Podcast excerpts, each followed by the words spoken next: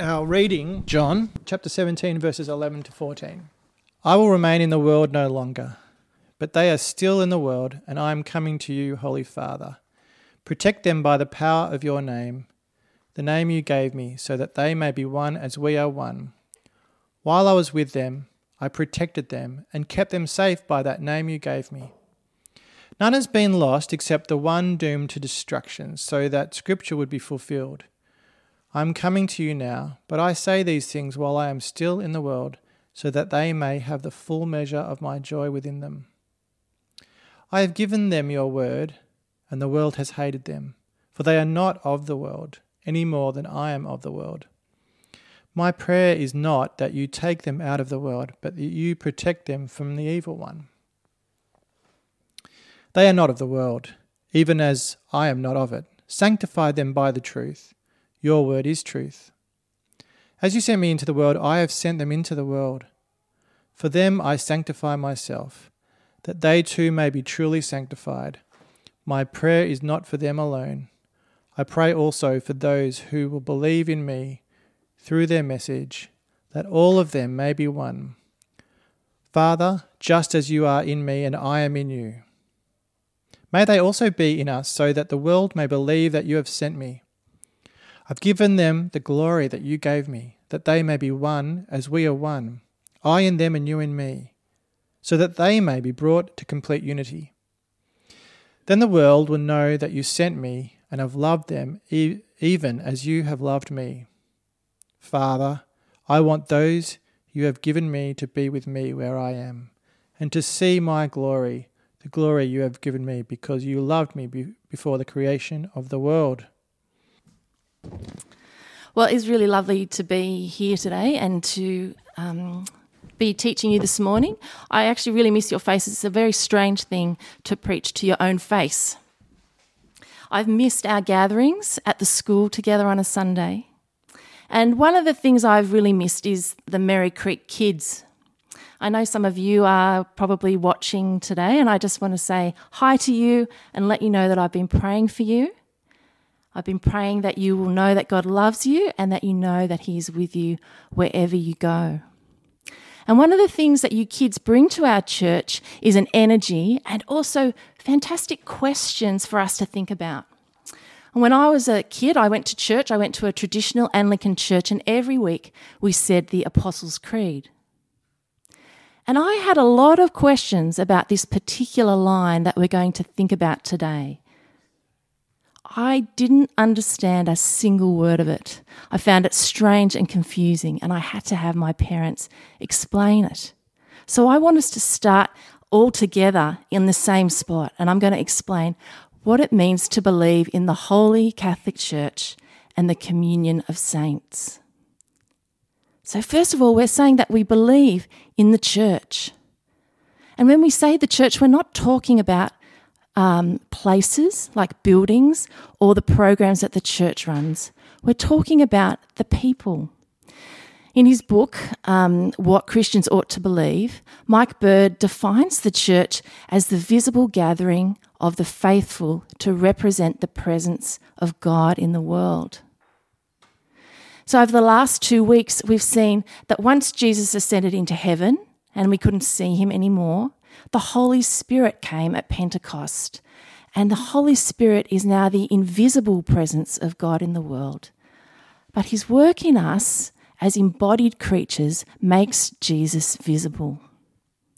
So we are, the people are the church. And we believe that the church is holy. Now, often we think that to be holy is to be really good, a perfect person. And there's certainly a moral component to holiness. But it's Jesus' goodness and perfection that counts for the church, not our own.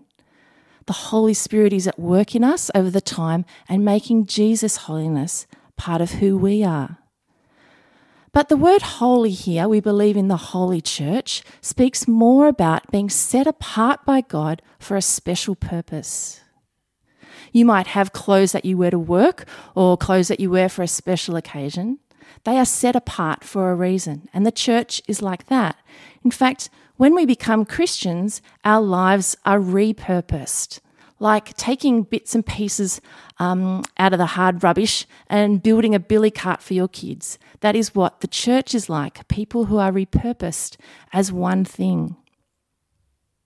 So, we believe in the Holy Church, but we believe in the Holy Catholic Church. Now, I've got to tell you that when I was a kid, this was the word that I really struggled with. I would look around and see us saying, I believe in the Holy Catholic Church, and I'd think, what are we doing? Have we got it wrong? Has nobody noticed that we're in an Anglican church? Shouldn't we be down the road at the other building? My parents explained to me that the word Catholic actually means one or universal church. We believe that there is just one church throughout all of space and time. So, those first disciples of Jesus and all the believers ever since till now and all the believers that will come in the future. They make one church. And it's not just all through time, it's all over the world. So, believers from the Middle East, where Christianity began, into Asia, Africa, Europe, Australia, Pacific Islands, all around the world, people of different cultures and different skin colours, of many denominations and church traditions, all the different gathered communities of Jesus make up the one church. Now, we also say that we believe in the communion of saints. And the word saints I find pretty confusing too. Saints just means every follower of Jesus. It doesn't mean special Christians that we revere particularly. Some church traditions talk about saints like that, but here saints just means any and every Christian. Paul often started his letters in the New Testament with greetings to all the saints in the community, or he'd end that way please greet all the saints. So I'm going to tell you that you can greet each other as saints if you wish. Well, to believe in the communion of saints is really to say a little bit more than what we just said before about the Catholic Church. It means that the followers of Jesus are in union with one another and also in union with God. We've talked about how God is in three persons Father, Son, and Spirit in union with Himself, and that we are in union together as the church, but also God and the church are in union. We believe in the communion of saints. In the um, New Testament letters, we see how the um, apostles understood this. Paul writes in 1 Corinthians 12 that the church is like one body, with Jesus as the head and all his disciples making up the rest of the body parts and working together. Another image in his letter um, to the Romans in chapter 8 is of being our family, that we are adopted into the one family, that God is our heavenly Father and Jesus is our brother. We are siblings together. So to be Christian is to belong to a group when we say we believe in the Holy Catholic Church and the communion of saints, we're saying that there are no solo Christians. So if, like me, you've been missing the experience of being together, gathering to share life and worship God as a group, then it makes sense, doesn't it, that we would miss that because we believe in the communion of saints and this is what God intended us for. Now, if you've got your Bible open at um, John 17, which Peter read before, I want to show you that this idea of the church is actually God's idea. It is in the heart of Jesus for us, what he wants for us. Something else I've been missing about our Sunday gatherings is the opportunity to sit down and pray with people. Before and after every service, there were always people praying together. Praying is a great way to express that communion that we have with each other and with God. Well, here in John 17, we actually have a prayer of Jesus for us. We get to see his heart, what really matters to him, what he wants to ask his Heavenly Father for his friends. And it's not just his friends um, that we see in the Gospels. If you look at verse 20, he says, My prayer is not for them alone. I pray also for those who will believe in me through their message. Well, let's have a look at the prayer and see some of the things that Jesus prays for us. Now, this prayer comes just before Jesus is going to be arrested and put to death. He knows he's leaving his friends. And he first of all prays for his friends' protection. Now, we know a lot about protecting ourselves at the moment, uh, about sanitizers and physical distancing. But when Jesus asks God the Father to protect his friends, he doesn't have in mind immunity from disease or other kind of suffering that people encounter in this world. In fact, Jesus was well aware that the disciples around him were going to face all kinds of trouble because of him. He knew that the world, you see that term, the world he uses, and that just refers to people in the world who had already rejected him. He knew that the world and the evil one, or Satan, would treat his followers just as they treated himself. So Jesus is asking the Father not to protect us from suffering in the world, but that God would protect them from falling away from their faith. He asked God the Father to hold his friends fast, to keep them in relationship with him, to help them to remain faithful. You see it in verse 11 Holy Father, I will remain in the world no longer, Jesus says, but they are still in the world. Holy Father, protect them by the power of your name, the name you gave me, so that they may be one as we as one are one. Jesus' heart is for the protection of his friends. And then the second thing he prays for in verse 13 is for joy. I say these things, he says, while I am still in the world, so that they may have the full measure of my joy within them. It's an interesting thing to pray when you're about to be arrested and die. But Jesus really wants us to share in his joy, the joy of being with him, of being joined to him. He wants his disciples to overhear this prayer so that when he endures the pain and suffering, that they will know it is ultimately for our joy and that he himself will have joy afterwards and with us. In the book of Revelation, which is the last book of the Bible, the image used of Jesus and the church is of um, a wedding. Jesus is the groom and the church is the bride. And yesterday I saw um, an online wedding, and I've seen a couple now um, since we've been in isolation. And I have to say, it doesn't matter that there's nobody else in the room. The look on the groom and the bride's face when they see each other is still pure joy. And this is the picture of Jesus and his church. I think that our church community is good at expressing joy through our music, and our kids, again, are our joy bringers. I've really missed the joy of baptisms. I missed the way that we celebrate Easter together. The joy that we have from belonging to Jesus is not just a side product, it's part of what it means to be in communion with Him. And it's the goal that we look forward to and the way that we try and share life together now. Well, the next thing Jesus prays is that we'll be sanctified by the word of truth. And if you have a look at verse 17, he says this To God, sanctify them by the truth. Your word is truth. As you sent me into the world, I have sent them into the world. May they also be in us, so that the world may believe that you have sent me.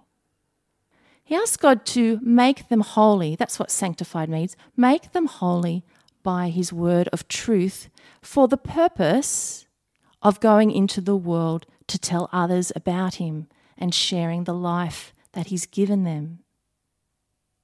The Nicene Creed, which is a longer creed, adds the word apostolic to the belief about the church. I believe in the Holy Catholic and Apostolic Church, which means that we believe the church is built on the teachings of the first disciples that they received from Jesus himself the way that God works to transform our hearts and lives, the way He creates unity between us, is through His Word by the power of His Spirit. This means we will never outgrow the Bible or find greater wisdom or truth than what we find there in Jesus. And I have to take the opportunity, especially this week, with all that's happened in the world, to say it doesn't do just to hold a Bible or to even own one and have one on your shelf. The church of God relies on His word of truth for our very life and ongoing holiness. We need to be people of open Bibles who humbly approach it and treasure the wisdom and life within it. Now, all this talk about the church, the holy church in the world, I wonder how you feel about it. You might be hearing it and feeling a bit skeptical about the effectiveness of the holy church and the change it might bring. Things are really a mess out there. It's overwhelming at times. What difference will it make to be holy? If we keep learning from Jesus and taking on his holiness, we're going to discover that Jesus' holiness is unlike anything anyone ever imagined. The world that Jesus was born into, it was easy to become unholy. There were all kinds of rules to keep in order to be considered clean or holy.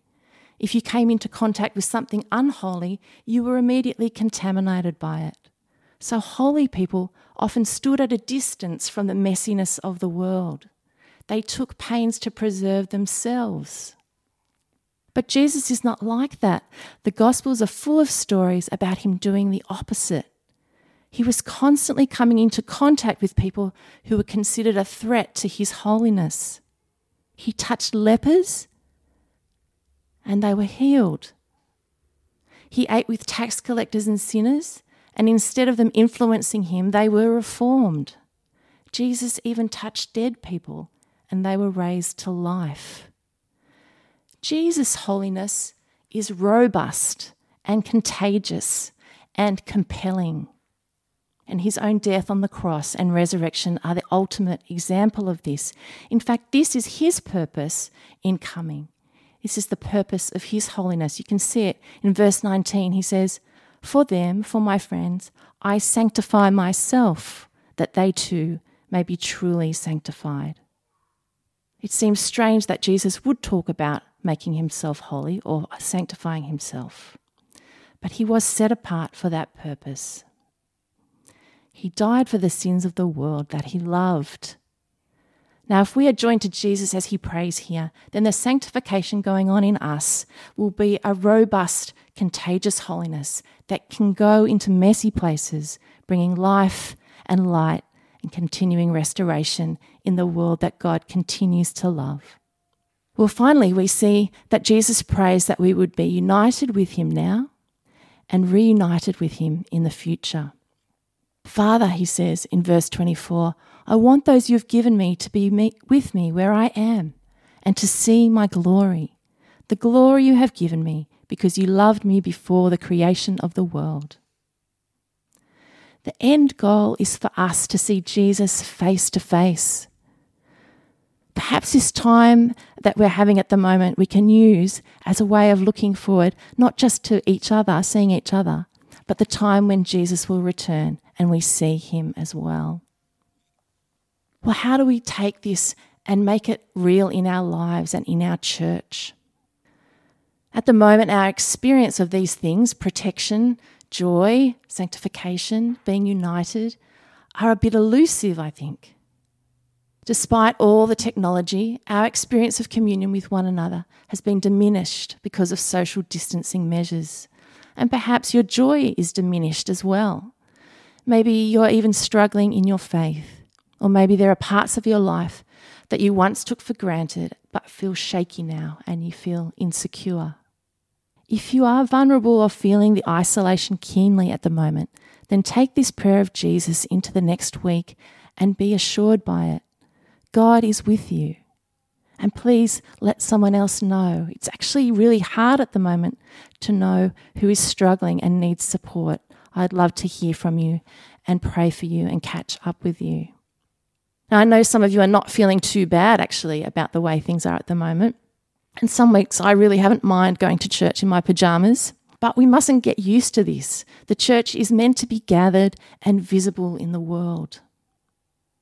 Our community group leaders have been absolute champions, I think, gathering groups online, continuing to open the Bible and pray together. And I'm so thankful for you. But Zoom can be very tiring and they need encouragement. Can I encourage all of us to make the effort to stay connected with one another and pray about whatever is coming next.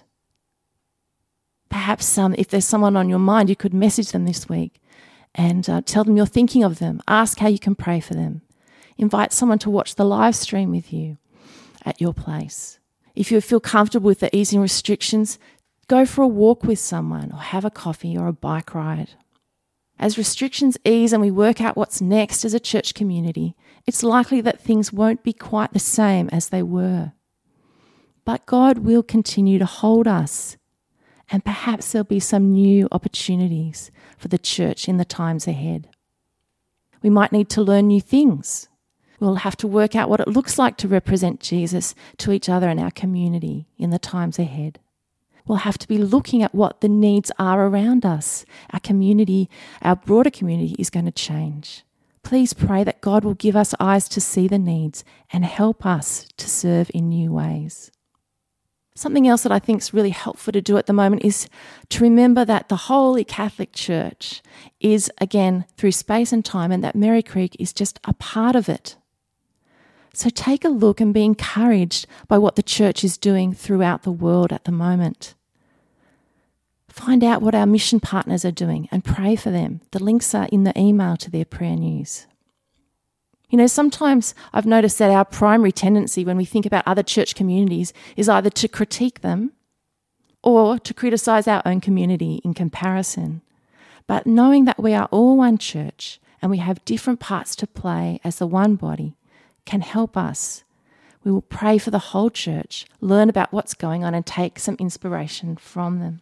I was reading an update from Anglican Overseas Aid yesterday, and I was so encouraged by the work they're doing, standing by church leaders and volunteers in Mozambique and Kenya. They are, have re equipped themselves so that they can take messages of hope to struggling communities. They've produced material and trained leaders to help people get through the COVID crisis. What a blessing the church is in those places. What a great example of seeing and adapting to the needs of our world. The other day, I've heard of friends who would normally be involved in university ministry on campus, and now they're delivering food to international students who aren't able to receive government benefits, and they're building companionship with them. Another wonderful thing to praise God for and to learn from. Think about how we might be a blessing at the moment. One family I know of realised that they weren't spending as much money at the moment because of the shutdown, so they decided to take what had accumulated and give it away. If you're in a position to do that, that would be a wonderful thing to do as well. We share in all this good work of the church throughout the world because we are one. And the more we learn to lift our eyes and celebrate it, the more we can rejoice together and inspire each other. Now, maybe you're there and you're not sure what you think about Jesus yet. I know that we've had new people joining us on the live stream, or maybe you've been with us for a while and you're sorting through your questions. And I want to say to you that you are so very welcome here. It is a beautiful thing to be part of a healthy church community. There are good relationships to build. But it's important always also to think to work out what you think about Jesus. Remember, the Holy Catholic Church is not about just this horizontal relationship between people, but also this vertical relationship and communion with God. Keep asking your questions and work out what you think of this Jesus and his robust, compelling, contagious holiness. If you can see that in the Bible, and you can trust Him, then make this prayer that He prays for you as well. Let us know if you want any more information. Well, I hope that that's given you a better understanding of this line in the Creed, and I look forward, so look forward to being together when we can share again in the communion of saints.